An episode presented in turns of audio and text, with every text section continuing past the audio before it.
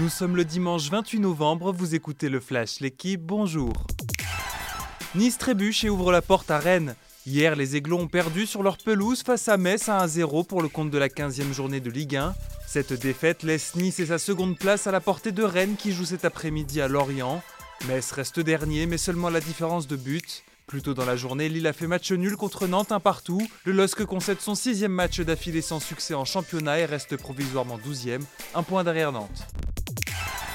Pour Sergio Ramos, ça pourrait être le grand jour. Le défenseur pourrait enfin disputer ses premières minutes avec le PSG aujourd'hui. Cinq mois après son arrivée, il devrait jouer face à Saint-Etienne à 13h. Avec ou sans lui, le PSG devra faire face à de nombreuses absences, notamment au milieu de terrain. Sans Verratti, Herrera ou Wijnaldum, Mauricio Pochettino pourrait choisir d'aligner Angel Di Maria dans l'entrejeu. En difficulté sans ses internationaux, Toulouse s'en remet à Ramos. Mené à la mi-temps par Brive, le stade toulousain s'est finalement imposé 18 à 11 hier soir lors de la 11e journée du top 14. Avec 6 pénalités réussies, Thomas Ramos a marqué tous les points des Rouges et Noirs. En fin d'après-midi, Toulon s'est donné de l'air en battant Lyon 19-13, un match marqué par la grave blessure aux deux genoux de Mathieu Bastaro devant son ancien public de Mayol. L'ancien international français revenait d'une indisponibilité longue de 10 mois. Il pourrait ne jamais refouler les pelouses du top 14.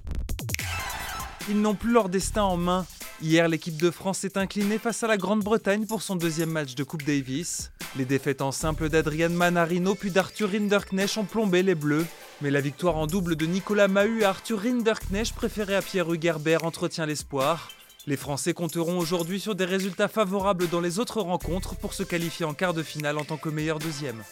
Merci d'avoir écouté le Flash l'équipe, bonne journée